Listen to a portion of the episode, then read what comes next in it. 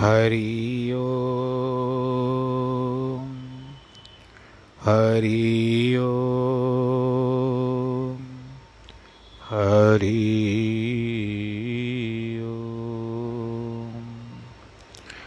गुरुर्ब्रह्मा गुरुर्विष्णु गुरुर्देवो महेश्वरः गुरुर्साक्षात् परब्रह्म तस्मै श्रीगुरवे नमः। गजाननं भूतगणादिसेवितं कपित्तजम्बोफलचारुभक्षणम् उमासुतं शोकविनाशकारकं नमामि विघ्नेश्वरपादपङ्कजम्। श्रीकृष्णगोविन्द हरे मुरारे। हे नाथ नारायण वासुदेव श्रीकृष्ण गोविन्द हरे मुरारे। हे नाथ नारायण वासुदेव, हे नाथ नारायण वासुदेव श्रीनाथ नारायण वासुदेव। नारायणं नमस्कृत्यं, नरं चैव नरोत्तमम्। देवीं सरस्वतीं व्यास, ततो जयमुदीरयेत्। कृष्णाय वासुदेवाय, हरये परमात्मने, प्रणतक्लेशनाशाय। गोविन्दाय नमः गोविन्दाय नमः, गोविन्दाय नमो नमः। प्रिय श्रोतागणों आज फिर से इस गीता ज्ञान की जो गंगा बह रही है, उसका आचमन भी करें, उसमें डुबकी भी लगाएँ, और भगवान जी पे के और ध्यान भी लगाएँ। आज हम पाँचवें अध्याय के सत्रहवें श्लोक से आरंभ कर रहे हैं। तद्बुद्धयस्त दात्मान सनिष्ठा तत्परायण गच्छन्त पुनरावर्तिम ज्ञानानि धूर्त कलमशाह हे अर्जुन, जिनकी बुद्धि तद्रूप है, जिनका मन तद्रूप है, उस सच्चिदानंदगर परमात्मा में ही निरंतर एक ही भाव से उनमें उनकी स्थिति है। ऐसे तत्परायण पुरुष ज्ञान के द्वारा पाप रहित हुए परम गति को प्राप्त होते हैं। तद्रूप का मतलब ध्यान लगा हुआ। श्री कृष्ण भगवान ने अपने परम भक्त अर्जुन को आत्मा के अक्षय सुख और प्रकाश का वर्णन करके बताया। उस आत्मा से सभी सूर्य, चाँद, विद्युत और अग्नि प्रकाश लेते हैं। उस आत्मा के विशाल स्वरूप में ही कोटि कोटि ब्रह्मा, विष्णु और महेश समाये हुए हैं। प्रत्येक ब्रह्मांड में ये अलग अलग है कि ऐसे अनेक ब्रह्मांड आत्मा से आते हैं। ऐसे आत्मा के प्रकाश का वर्णन कौन कर सकेगा? केवल इतना कह सकते हैं कि आत्मा प्रकाश स्वरूप है, सूर्य, चंद्र आदि लुप्त प्रकाश है। अर्थात कभी है तो कभी नहीं है, किंतु आत्मा नित्य प्रकाश देने वाला है। जिन महात्माओं ने आत्मज्ञान को प्राप्त किया है, वे कैसे परमानंद में रहते हैं? उनका वर्णन नहीं किया जा सकता। ऐसे प्रकाश स्वरूप आत्मा को जिसने अपने स्वरूप करके माना है, ऐसे महात्मा की वृत्ति भी वर्णन भगवान ने श्लोक में किया ऐसे महात्मा उस पदवी को प्राप्त करते हैं, जहाँ में फिर वापस नहीं आते, क्योंकि ज्ञान के कारण उनके कभी कर्म नष्ट हो गए हैं, सभी कर्म नष्ट हो गए हैं, क्योंकि इनके अंतकरण में कोई राग, कोई देश, धर्म, अधर्म आदि कुछ भी नहीं है, केवल ज्ञान ही ज्ञान है। जिनके हृदय में ज्ञान है, उनकी बुद्धि ब्रह्माकार रहती है। उनका कर्तव्य केवल सत्संग करना या कराना, ज्ञान श्रवण करना और दूसरों को बताना होता है। इनकी बुद्धि केवल ब्रह्म का ही काम करती है, दूसरा कोई व्यवहार नहीं करती। कभी कभी वे माता पिता गुरु, अतिथि और बीमार की सेवा में लगे रहते हैं। सभी को अपनी आत्मा समझकर ऐसे कहते हैं कि गुरुमुख नादम गुरुमुख वेदम गुरुमुख रया समाई गुरुमुख पुरुष कभी सब शब्द कीर्तन, कभी सत्संग से कभी अंतर्ध्वनि में मस्त है। कभी वेद, कभी शास्त्र, पुराण और धार्मिक ग्रंथों के अध्ययन और अभ्यास में लगे रहते हैं। तदुपरांत वे समाधिस्थ हो जाते हैं। लैला और मजनू जैसे व्यवहारिक प्यार में भी बातें होती है। मजनू के लिए मन, बुद्धि, विश्वास और जीवन के देह में सब कुछ लैला है लैला के सिवा यह जीना भी नहीं चाहती है, चाहता है जीवन में लैला की प्राप्ति उसका उद्देश्य था। लेकिन इस व्यवहार प्यार में, व्यवहारिक प्यार में तो केवल दो मांस के पुतले चलते हैं। किसी ने मजनू से कहा कि ईश्वर तुम्हें बुलाता है, उसने उत्तर दिया, अगर खुदा को मुझसे मिलना है तो वह लैला के रूप में मुझे पास आए। नहीं तो मुझे उससे मिलने की कोई इच्छा नहीं है। लैला के स्मरण ही उसका खान पान था। लेकिन सांसारिक प्रेमियों का मिलना ही क्या है? परंतु ईश्वर प्रेमियों को, महात्माओं को ऐसा ज्ञान होता है जिससे वे ब्रह्म से मिलकर एक हो जाते हैं। उनका देहाध्यास नष्ट हो जाता है। वे ऐसे उन्माद में रहते हैं कि लौकिक व्यवहार में भूल जाता है। कबीर भक्त, गुरु नानक आदि के प्रमाण हैं कि वे ब्रह्माकार, ब्रह्मकार होते होकर शिथिल पड़े रहते थे। पूरा ज्ञान था परमात्मा के बारे में। परिवार वाले उन्हें बीमार समझकर वैद्यों को बुलाते थे, जिनको वे शिक्षा देते थे कि नाड़ी देखकर क्या करोगे। हमारे हृदय में तो सच्चे प्रेम का दर्द है। उसकी औषधि आपके पास कहाँ है? इस दुख को वही पहचान सकेगा जिसे इस दुख का अनुभव होगा। मछली के समान वे ब्रह्म ध्यान के सिवा तड़प रहे हैं। जब फराज से कहा गया कि शीशी शीरी मर गई, तब उसके प्राण उसी समय निकल गए। फिर शीरी को बताया कि फरहाद मर गया तो उसने भी कूद कर अपनी जान दे दी। बोलो, कृष्ण कन्हैया, लाल की जय। विष्णु भगवान से एक बार नारद जी ने पूछा, इस संसार में आपका कोई ऐसा भक्त है जिसका जीवन केवल आपके लिए हो? और आपके सिवा उसका जीवन न रहे। भगवान ने कहा हाँ। फिर नारद ने उसके दर्शन करने की इच्छा प्रकट की। भगवान ने उससे कहा, श्वेत देश में अमुक घर में एक पुरुष उसकी पत्नी और पुत्र रहते हैं। इन तीनों के जीवन का आधार मेरे ऊपर है। अमुक समय पर जाकर के मंदिर में उन तीनों का दर्शन कर वे आरती के समय आते हैं। नारद मुनि आकर मंदिर के बाहर खड़े हो गए। पहले वह पुरुष आया, जिसे नारद ने भगवान के बताए हुए चिन्हों के द्वारा पहचाना। नारद के पूछने पर उसने बताया, वह आरती के लिए जा रहा है। नारद ने उससे कहा, भगवान की आरती हो गई, तुम देर से आए हो। यह सुनकर वह गिर पड़ा और उसके प्राण निकल गए। नारद मुनि थोड़ा आगे बढ़े तो उसकी पत्नी मिली, जिससे भी नारद ने वही वार्तालाप किया। वह भी पति के सम्मान तड़पते हुए उसने प्राणों को दे दिया। नारद आगे बढ़े तो उनके लड़के को देखा। वह भी आरती हो जाने की बात सुनकर वहीं गिर पड़ा। उसके प्राण निकल गए। नारद जी उनका ईश्वरीय प्रेम देखकर आश्चर्य में पड़ गए। भगवान की आराधना करने लगे।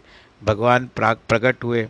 नारद के विनय करने पर तीनों के ऊपर हाथ रखकर उनको जीवित कर दिया और कहा, भाई, अभी तक आरती नहीं हुई है कछा चल रही है। यह सुनकर तीनों प्रसन्न होकर मंदिर की ओर दौड़ गए। विद्या विनय संपन्ने, ब्राह्मणे गवि हस्तिनी, शुनि चैव स्वपाके च पंडिता समदर्शिन। ऐसे वे ज्ञानीजन विद्या और विनय युक्त ब्राह्मण में तथा गौ, हाथी, कुत्ते और चंडाल में भी समभाव से देखने वाले होते हैं। अर्थात जैसे महात्मा सभी में ब्रह्म को देखते हैं, उपनिषदों में यही शिक्षा दी गई है कि सर्वत्र ब्रह्म को ही देखना है और ब्रह्म ही ब्रह्म है। इस बात का निश्चय करो, ज्ञान प्राप्त करने से यह दृष्टि उत्पन्न होती है, ज्ञान और समाधि से यह अनुभव होता है। प्रत्येक प्राणी में एक ही ब्रह्म विराजमान है। इसको परिपक्व अवस्था में माना जाता है। जिधर भी दृष्टि जाए, उधर अपना ही रूप दिखाई दे। जैसे प्रहलाद भक्त को कितने ही कष्ट दिए, तब भी उनकी वृत्ति केवल थी, जले विष्णु, थले विष्णु।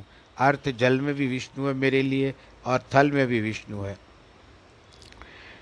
इस श्लोक का यही अर्थ है कि ऐसे पुरुष सात्विक, राजस अथवा तामस जीवों में एक ही ब्रह्म देखते हैं। ब्राह्मण के लिए विद्या पढ़ाना, पढ़ना आवश्यक है। विद्या तो सब पढ़ते हैं, लेकिन विद्या का फल है नम्रता। वह किसके, किसी किसी में होती है। भर्तरी में लिखा है कि विद्या के पास विनम्रता का होना बड़े पुण्यों का फल है। यह सतोगुणी स्वभाव वाले मनुष्य में ही होती है। किंतु जिसमें विद्या अभिमान हो जाता है, उसको समझना चाहिए कि उसे विद्या अमृत न होकर विष जैसी फल फल रही है। इसमें से उसे विष रूपी फल मिला है, जो सारा जीवन उसको दुखी करेगा। नम्रता वाला मनुष्य से सब छोटे छोटे प्रसन्न होते हैं। भगवान इस श्लोक में आदर्श सात्विक मनुष्य को प्रणाम करेगा। अगर उसे गौ माता मिलेगी तो उसे पशु मानकर भले ही चार कदम पीछे हट गए, लेकिन भावना यही होगी कि इसमें भी ब्राह्मण जैसी आत्मा है। अगर हाथी, गज उसे भेंट होगी तो वह दस पंद्रह कदम पीछे हट जाएगा। लेकिन कहेगा कि इसमें भी ब्रह्म समाया हुआ है। चांडाल में भी उसको नारायण दिखाई देंगे। चाहे वह शारीरिक संबंध से नहीं रखेगा, लेकिन आत्मिक समदृष्टि अवश्य रहेगी। सभी प्राणियों में उसे आत्मा का अनुभव होता है। अस्पर्दर्शता दूर करने का अर्थ है कि ब्राह्मण हो, चाहे वैश्य, क्षत्रिय और शूद्र, आपस में मिलकर खान पान करें या दूसरा व्यवहार करें। कुछ लोगों की यह विचारधारा है कि सभी वर्णों के लोग मिलकर एक हो जाएँ। लेकिन वेदों की वास्तविक शिक्षा तो ये कहती है कि शारीरिक व्यवहार से भिन्नता होते हुए आत्मा में भिन्नता नहीं है। पूर्ण ज्ञान में होने पर सभी में आत्मा देखते हुए खान पान में भिन्नता होनी चाहिए। अगर मन में राग, द्वेष ईर्षा शत्रु आदि भरे पड़े हैं तो बाहर मिलकर खाने पीने से क्या लाभ होगा? आज मिलाप तो कल विरोध। ये समदृष्टि कैसे हुई? समदृष्टि होते हुए भी समवृत्ति नहीं होगी। जाति और वर्ण के अनुसार मनुष्य की विचारधारा अलग अलग होती है। प्रत्येक मनुष्य अपने वर्ण और जाति में ही शोभा देता है। कर्ण कितना प्रयत्न करके ब्राह्मण का वेश धारण कर परशुराम के पास गया विद्या प्राप्त करने के लिए, लेकिन अंत में उसका क्षत्रिय होना प्रकट हो गया। एक पिता के चार पुत्र भी एक विचारधारा के नहीं होते। लेकिन पिता की समदृष्टि होती है। सभी में से एक जैसा प्रभाव प्रेम करते हैं, मकान, धन, पदार्थ एक जैसा बांट कर देता है तो क्या पिता समदृष्टि और मोक्ष का उत्तरदायी बन जाएगा? समदृष्टि आत्मा की होना आवश्यक है, नहीं केवल बाहरी व्यवहार की। शरीर के सभी अंग भी एक समान नहीं है। प्रत्येक इंद्रिय अपना भिन्न भिन्न कार्य करती है। अगर हाथ कहे, मुख खाना क्यों खाए? हम मुख को खाना नहीं देंगे तो शरीर किस प्रकार से चल पाएगा? अथवा ज्ञा हाथ शक्तिवान रह सकेंगे? जैसे बहुत सारी इंद्रियाँ अपने अपने काम को नहीं करेगी तो ये शरीर कैसे चल पाएगा? नीति शास्त्र में लिखा हुआ है कि राज्य का कार्य चलाने के लिए अच्छे परिवार के लोग रखने चाहिए। मंत्री अफसर उत्तम परिवार के होंगे तो राज्य का ईमानदारी से कार्य चलाएँगे। प्रजा के लिए हितकारी होंगे तो उन्हें प्रसन्न करने की कोशिश करेंगे। किंतु कम जाति के मंत्री अथवा अफसर कितने भी विद्वान और अच्छे स्वभाव के हों, वे किसी भी समय धोखा दे सकते हैं। आजकल ऊंच नीच का जाति का विचार नहीं रखा जाता है, इसलिए क्योंकि सब कुछ सम हो चुका है। जब नामदेव की रोटी एक कुत्ता लेकर भागा, तब नामदेव उसके पीछे गए। क्यों? रोटी छीनने के लिए नहीं गए वे उसके पास। वे तो उसके पास इसके लिए गए, भाई, कुत्ता भाई, ये तो मैं अपने हिसाब से कह रहा हूँ। थोड़ा रुक जा। मैंने आज इस रोटी के ऊपर घी नहीं लगाया है। रुक जा, तनिक रुक जा। मैं कम से कम थोड़ा तुझे घी लगा करके दूँ। तो इस तरह से उसमें कुत्ते में भी परमात्मा का ही स्वरूप देखा था। जड़ अथवा चेतन वस्तु में भी आत्मा का ही दर्शन होता है, किंतु शारीरिक संबंध से समदृष्टि नहीं होता। शरीर, शरीरों की एकता तो हो ही नहीं सकती। आत्मिक समदृष्टि ज्ञान का फल है, अनिवार्य है, नहीं तो ज्ञान अधूरा है। अगर वेदों में वर्णन किए हुए चार वर्ण बिगड़ जाते हैं तो लोग के दुख की बात होती है और देश का कार्य भी ठीक ढंग से नहीं चलता। गुरु नानक साहब ने चार वर्णों के अलग अलग कर्तव्य बताए हैं। तथापि तथापि उनके कितने ही शिष्य कहते हैं कि वे वर्ण के विरोधी थे। प्रत्येक वर्ण का भिन्न भिन्न कर्तव्य है। केवल नाम जपना, सत्संग करना, कीर्तन करना या सुना, सुनना, दूसरों को हित करना, सभी के लिए एक समान है। जिनको पूरा करने से मनुष्य जन्म सफल हो सकता है। एक चांडाल भी अपना कर्तव्य पूरा करते हुए अगर ईश्वर का भक्तन करता है तो मोक्ष का अधिकारी है और वह चांडाल उस ब्राह्मण से उत्तम है, जो अपने कर्तव्य का पालन नहीं करता। नामदेव हो, रविदास, सदना, सैन और कवि ने भक्ति करके कितनी बड़ी पदवी प्राप्त की। लेकिन फिर भी वे सभी अपने वर्णानुसार अपना धंधा करते रहे। नामदेव कपड़े का, चमड़े को रंग देने का काम करता था। रविदास चमार था, सदना कसाई था सेना नाई हजाम था और कबीर कपड़े का काम करते थे। आज भी अनेक ऊँची जाति के लोग उनका अभिनंदन करते हैं। उनकी दी हुई अमूल्य शिक्षाओं पर चलने का प्रयास करते हैं। सच्चा ज्ञान तो यही है कि आत्मिक दृष्टि से प्रत्येक प्राणी और पदार्थ को ब्रह्म रूप माने यही भगवान की शिक्षा है। इहेव तेजित सर्गो ये शाम सामे स्थित मन निर्दोषम ही सम ब्रह्म तस्मात् ब्रह्माणी ते स्थित। इसलिए कि जिनका मन समत्व भाव में स्थित है, सबको एक जैसा समझने वाला। उन्होंने इस श्लोक में ही संपूर्ण संसार को जीत लिया है, क्योंकि ब्रह्म निर्दोष और समदर्शी है, अतः वे ब्रह्म में ही स्थित रहते हैं। ब्रह्म सदैव निर्दोष और पवित्र है। वह ब्राह्मण, चांडाल, कुत्ते आदि सभी शरीरों में निर्दोष रहता है। जो महात्मा सभी में एक आत्मा ब्रह्म को देखते हैं, वे भी ब्रह्म स्वरूप हैं। वे इस संसार में रहते हुए भी पाप पुण्य से मुक्त हैं। क्योंकि वे, जब वे समदृष्टि हो गए तो वे देव द्वेष अथवा शत्रुता किससे करेंगे? वे पाप कर्म क्यों करेंगे? इन्होंने तो परमानंद का अनुभव कर लिया है। पूर्ण प्रकाश की प्राप्ति हो गई है। अष्टादश प्राण दर्पण में पंडित ज्वाला प्रसाद ने एक कथा दी है। वो बताती है कि एक राजा की रानी का नाम अहिल्या था।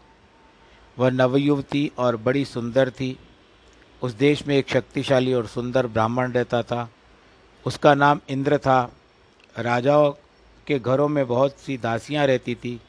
रानियाँ तो अधिकतर विलासिनी होती है, परंतु अगर उन्हें दासियाँ धर्मात्मा मिले तो वे उनके संग धर्माचरण करती है। किंतु अगर दासियाँ चंचल स्वभाव वाली मिलती है तो रानी भी धर्म से विरक्त हो जाती है। इस अहिल्या रानी के पास एक कुबुद्धि दासी थी। वह रानी के आगे सदैव उस ब्राह्मण युवक की प्रशंसा करती थी। अंत में उसके हृदय में उस युवक के प्रति प्रेम हो गया। ब्राह्मण के हृदय में राणा, रानी के प्रति प्रेम हो गया, पैदा हो गया। यह प्रतिदिन उसके पास आता था। भला एक दूसरे के बिना अब नहीं रह सकते थे। कभी अलग होते थे तो तड़पते थे। अंत में राजा को जब इस बात का पता चला और ऐसी बातें कैसे छिप सकती है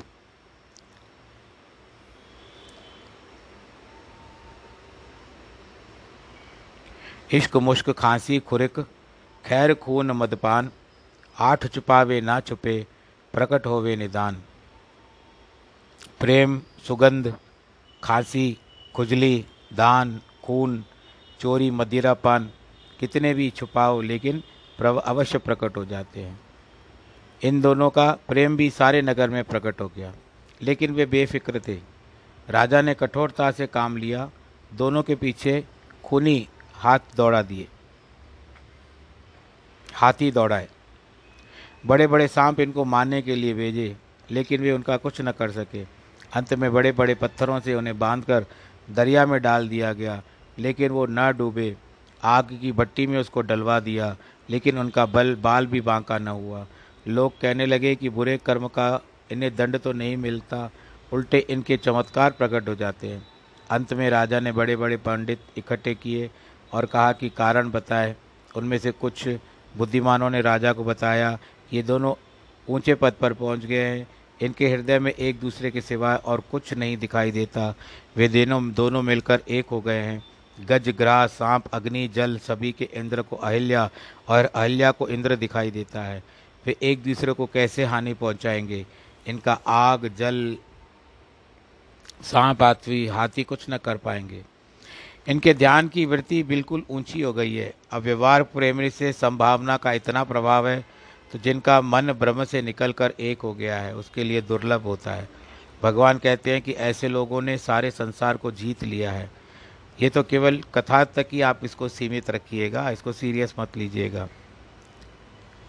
यह एक प्रसिद्ध कहावत है कि मन जीते, जग जीते। जिसमें समावस्था आ गई, उसका इस संसार में कोई शत्रु नहीं है।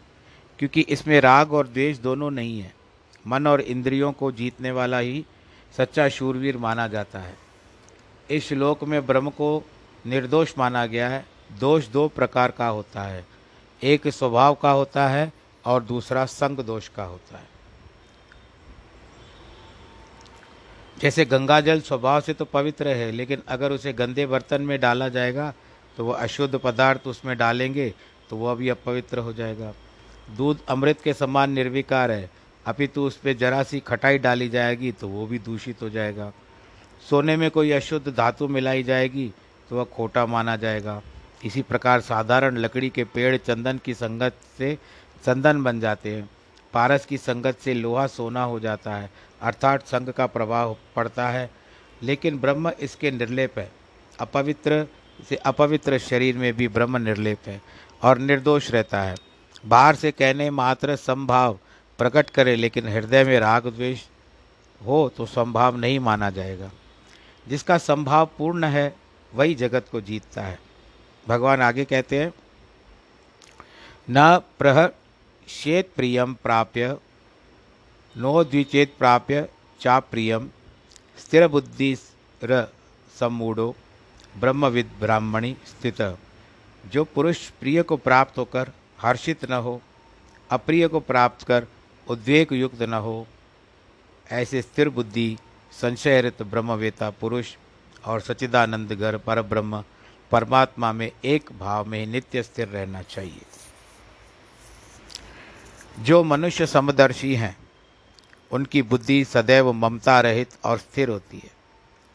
वे लोभ से दूर होते हैं, उन्हें कुछ नहीं चाहिए, वे कुछ बुरा नहीं मानते वे हर अवस्था में समान वृत्ति रखते हैं।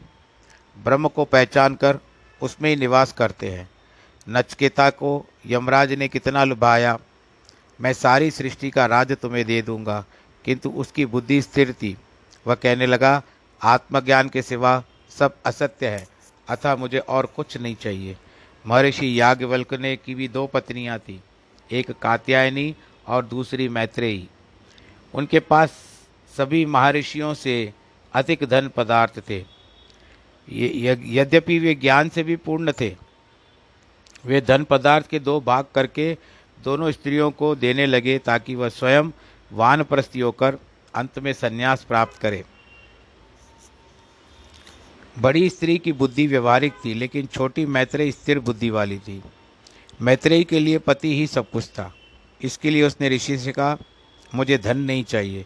कृपया मुझे अपनी सेवा में रखकर आत्मा का ज्ञान दीजिए। मुझे बताइए मैं कौन हूँ? गार्गी देवी की भी बुद्धि स्थिर थी, इसलिए राजा जनक के दरबार में उसने ही साहस करके याज्ञवल्क से धर्म संबंधी प्रश्न पूछे, जो आत्म पुराण में दिए हुए हैं। याज्ञवल्क जो महान ज्ञानवान थे, उन्होंने गार्गी के ऐसे प्रश्न पूछने पर धन्यवाद दिया, उसकी प्रशंसा की। प्राचीन काल में स्त्री जाति में भी ऐसी स्थिर बुद्धि वाली स्त्रियाँ होती थी। मंसूर ने प्राण देना स्वीकार किया, किंतु ईश्वर एक है, कहना नहीं छोड़ा। कबीर को सिकंदर बादशाह ने इतना दंड दिया कि मारने के यत्न किए, लेकिन उन्होंने राम नाम जपना नहीं छोड़ा। हकीकत राय एक बच्चा था, उसे ज्ञान बिल्कुल नहीं था, लेकिन हिंदू धर्म से उसका दृढ़ विश्वास था। कितना लुभाने पर भी उसने और धर्म स्वीकार नहीं किए। ज्ञान की बाजी लगाई, किंतु धर्म पर अटल रहे। मीराबाई ने कितने कष्टों को सहन किया, लेकिन ईश्वर की उपासना नहीं छोड़ी। विष का जाम पी लिया, जिसको चरणामृत समझ करके पी ली शेर में उसने ब्रह्म देखा, सांप में उसने ब्रह्म देखा। ठाकुर जी का दर्शन किया। ये सब दृष्टांत स्थिर बुद्धि वालों की है।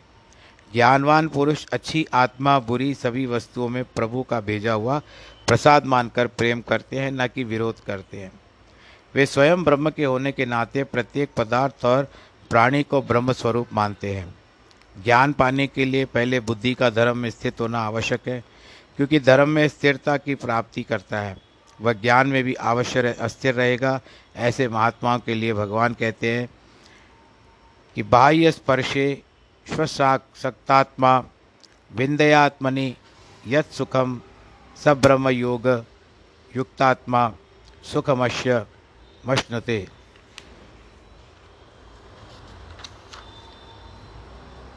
जो बाहर के विषयों में, अर्थात सांसारिक भोगों में, आसक्ति रहित अंतकरण में वाला पुरुष अपने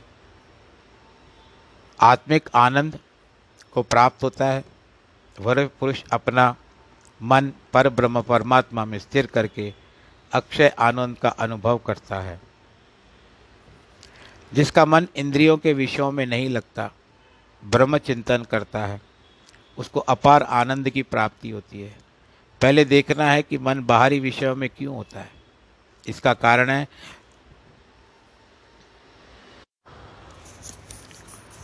इसका कारण है कि जन्म जन्मांतर में विषयों का भोग करके हमारा मन विषय भोगों का कीड़ा बन गया है। एक साधारण विष्टा के कीड़े को अगर बाहर निकाला जाता है फिर वह उस उसमें भी जाने की चेष्टा करता है। क्योंकि उसकी विष्टा में रुचि हो गई है उसे बहुत प्रिय है। उसी प्रकार मनुष्य को भी विषयों का संग प्रिय है। जैसे बुरा नहीं समझता। ज्ञान आने के बाद उसे विषयों का संग बुरा लगता है। मनुष्य अथवा पशु योनियों में विषयों का संग रह, लगा रहता है। मन आसानी से तो नहीं हटेगा किंतु जब हमें अधिक उत्तम रस की प्राप्ति होगी, तब सबसे हट सकता है। ब्रह्म सुख, अक्षय सुख है। औरों की बात छोड़िए, हम हम अपनी व्यवहारिक बातें करते हैं। आपको जब बहुत थके हुए रहते हो तो उस समय आपको आवश्यकता होती है नींद की। जब तक मैं दो घड़ी नींद न कर लूँ या रात्रि की जो निद्रा होती है, उसके सिवा तो कुछ भी नहीं है। और एक बार जब वो आपको निद्रा आ जाती है तो सुबह को उठते हो तो पूर्व दिन की जो कार्य किए थे, उसकी सारी थकान अपने आप ही स्वतः ही निकल जाती है, और और आप अपने आप को फिर फिर से वैसे ही तरोताज़ा समझते हो। तो उस समय में आपको निद्रा के सुख की इतनी लालसा है, इतनी लालसा है कि आपको अन्य कोई सुख नहीं दिखाई देते। इसीलिए ब्रह्म सुख भी अक्षय सुख है। इसमें कोई समानता नहीं है, ब्रह्म की बात अलग है, निद्रा की बात अलग है। मैं केवल एक दृष्टांत के हिसाब से या एक लोकोक्ति के हिसाब से मैं आपसे बात कर रहा हूँ। ब्रह्म सुख अक्षय सुख को है जिसका कभी नाश नहीं होता, परंतु उसी सुख के दो द्वार है। पहला द्वार है विषयों के भोगों का सुख। लेकिन हम समझते हैं कि सुख विषयों से मिलता है, लेकिन वास्तव में ये सुख आत्मा से मिलता है। तो इसी तरह वृत्ति जिस तरह से होती है, उसी से पदार्थ प्राप्त होते हैं। परंतु यह क्षण भंगुर सुख भी सब तुच्छ है। अतः एक द्वार पर पहुँचने पर ठहरना नहीं चाहिए। अगर सच्चे और अनंत सुख को पाना है तो सभी द्वारों पर परमात्मा के देश में पहुँचना होगा। योगियों की समाधि या अनहद नाम से सुख की प्राप्ति होती है। यह कोई विषयों का सुख नहीं है, इंद्रियों का भी भोग विलास उस समय नहीं है। इस अवस्था को प्राप्त करने के लिए दो शक्तियों की आवश्यकता है। विवेक और वैराग्य की। विवेक से ही सत्य असत्य धर्म और अधर्म का ज्ञान होता है। विचार करना चाहिए कि जो कर्म कर रहा हूँ अथवा विषयों में प्रवृत्त हूँ क्या उससे मुझे सुख मिलेगा? क्या वह सुख सदैव रहेगा? बुद्धिमान लोगों का यह कर्तव्य है कि जो कुछ करे, वह सोच समझ कर करे। अन्य किसी से परामर्श लेकर के करे। अगर कोई पास में न हो तो दीवार से लगकर शांत चित्त होकर बैठ के विवेक का स्मरण करे तो विवेक जागृत हो जाता है। कुछ लोग मंदबुद्धि वाले होते हैं। उनका विवेक तुरंत जागृत नहीं होता। कईयों की बुद्धि पत्थर की लकीर के समान होती है, जो आगे नहीं बढ़ती। तब भी प्रयत्न करने से कुछ हो सकता है। कुछ लोगों की बुद्धि तेल के समान होती है। जैसे पानी में अगर तेल का एक बिंदु भी डाल जा, जाता है तो सारे पानी पर फैल जाता है। उसी प्रकार ऐसे पुरुष को अगर जरा सी भी शिक्षा मिल जाती है तो वह धीरे धीरे उसकी बुद्धि विकसित होती जाती है। और उनका विवेक भी एकाएक जागृत हो जाता है। पशु पक्षियों के भी मित्र अथवा शत्रु का ज्ञान होता है। अगर किसी मकान से ज़्यादा चूहे होने के कारण एक रात बिल्ली रखी जाए तो चूहे भाग जाएँगे या छिप जाएँगे। यह स्पष्ट है कि वे अपनी भलाई और बुराई सोच सक, सोच सकते हैं। वे जानते हैं कि आवाज़ करने से बिल्ली हमारे पीछे आ जाएगी। परंतु जिन घरों में इनका शिकार किया जाता है, वे नहीं जाते, लेकिन हम मनुष्य जो बुद्धि के मालिक हैं, वे पशुओं से भी कम धर्म, अधर्म कर्म धर्म और अधर्म हानि लाभ का विचार रखते हैं। क्या हमें यह ज्ञात नहीं है?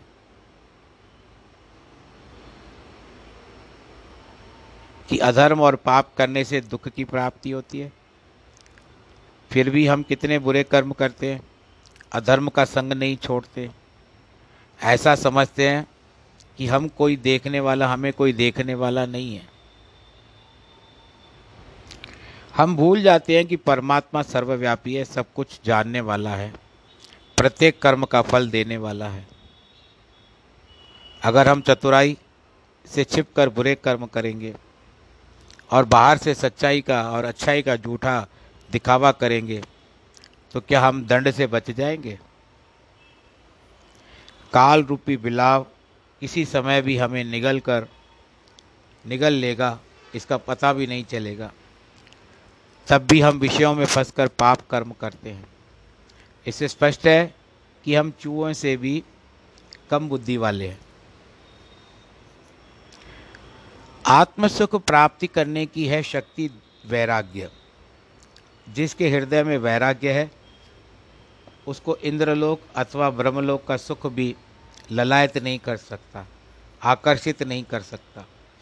अगर विवेक और वैराग्य दोनों शक्तियाँ हमारे पास है तो विषयों का सुख भोग हमें मोहित नहीं कर सकेगा। हमें परमात्मा ने जो शारीरिक, मानसिक अथवा नैतिक बल दिया है वह विषयों में गंवाने के लिए नहीं, बल्कि आत्मानंद की प्राप्ति के लिए है।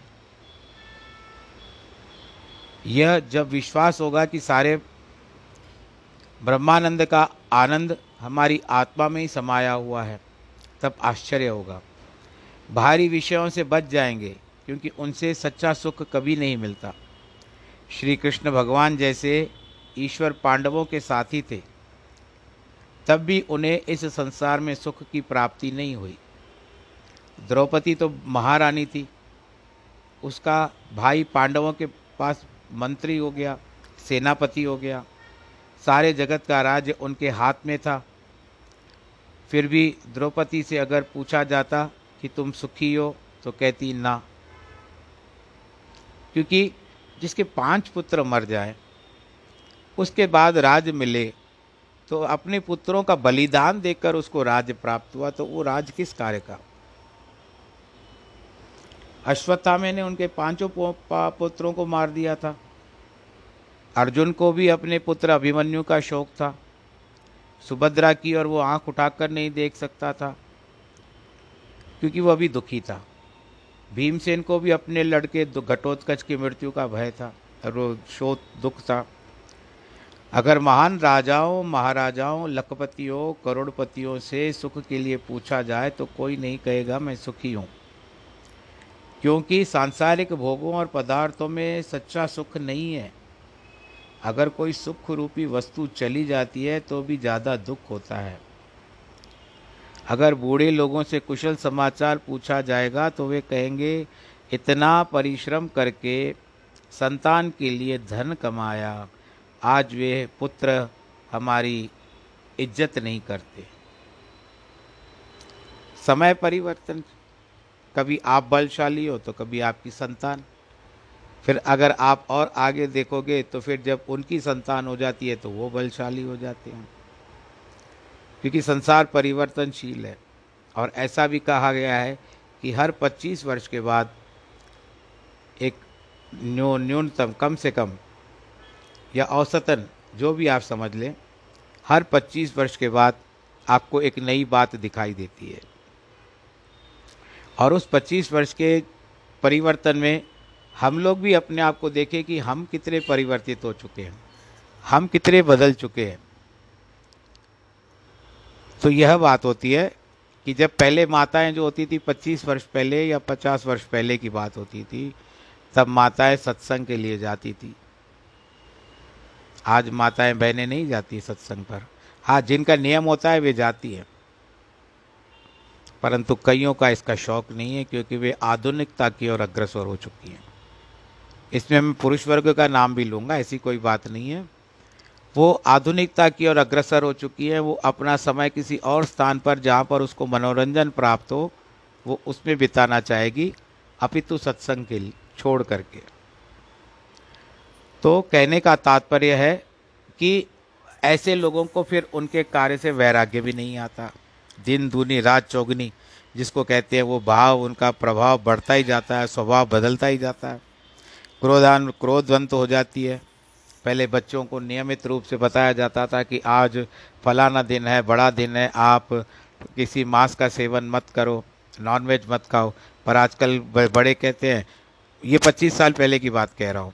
आजकल बड़े कहते हैं, बच्चे सुनते ही नहीं हैं। रोज़ उनको चाहिए। उनकी आदत पड़ चुकी है। हम कितना बात बोलते हैं, आज की बड़ा दिन है, आज पर्व है, आज ये है, वो नहीं सुनते।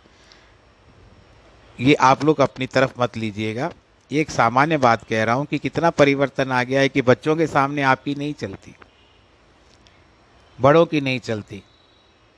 वैराग्य से संतोष मिलता है और वैरागी पुरुष को भी सभी इच्छाएँ नष्ट हो जाती है। अतः उन्हें आनंद की प्राप्ति होती है। यह सुख अथवा आनंद विषयों का नहीं है, बल्कि यह संतोष का गुण है। कितने ही लोग इस बात को स्वीकार करते हैं, जब हमारे पास धन पदार्थ था तो हमारी आँखें अंधी हो गई थी। कि तू पदार्थों के पर भी शेष नहीं, इतना नहीं रहता कि किसी की सेवा की जा सके। अर्थात तो सुख हमारे हृदय में तो है, जिसे ढूंढना है, जिसके लिए हम मानव तन मिला है। अब उसको ढूंढ नहीं पाते। सुख कहाँ मिलेगा आपको? आपने प्रयत्न किया? जब आप चारों तरफ़ से सुखों की खोज खोज करके जब लौटते हो तो सुख आपको अपने घर में ही प्राप्त होता है। घर में ही आनंद आता है आपको। इसके लिए एक सिंधी समाज में आपको पता है ना, कहते हैं पैंजो घर गुरु जो धर। तो अपना कर्तव्य आप निभाइए। संसारिक नियम के अनुसार भी चलिए। संसार क्या कहता है, नियम क्या कहते हैं, उसका विचार करिए। परंतु संस्कार जो होते हैं कुछ कुछ संस्कार हैं जो अपने बच्चों में भी डालने चाहिए। आजकल के बच्चे थोड़ा सा कहना बड़ों का कम मानते हैं। परंतु फिर भी यदि आप उनको बचपन से ही संस्कार डालते आओगे तो आगे आकर चल कर के आपको पछताना ना पड़ेगा। इसका अर्थ ये नहीं कि आज ही आप डंडा लेकर के बच्चों के पीछे पड़ जाए। आप उनको बड़े प्रेम से, बड़ी शालीनता से और कुछ उदाहरण देते हुए बच्चों को अपने संस्कारों के मध्य लेकर आइए कि कल हम समझ लो कोई आपका बच्चा मिलता है, हमसे भेंट करता है तो मैं यदि उसको पूछूँ कि भाई बता कि एकादशी कब है तुरंत उसके मुख से निकले कि फलानी तारीख को एकादशी है। तो ऐसे बातें निकलेगी तो आनंद होगा कि अरे देखो, यही तो है संस्कार जो बच्चों के मुख से तुरंत निकलता है। तो अब यहाँ के प्रसंग को विश्राम देते हैं। आज जिनके जन्मदिन है, जिनकी वैवाहिक वर्षगांठ है, उनको बहुत बहुत बधाई और उसके पश्चात विदा लेते हैं आज के दिन के लिए। भगवान करे आप सुख सुख से रहें, खुश रहें। सर्वे भवन्तु सुखिन सर्वे सन्तु निरामया सर्वे भद्राणि पश्यन्तु मा कश्चित् दुःखभाग् भवेत्।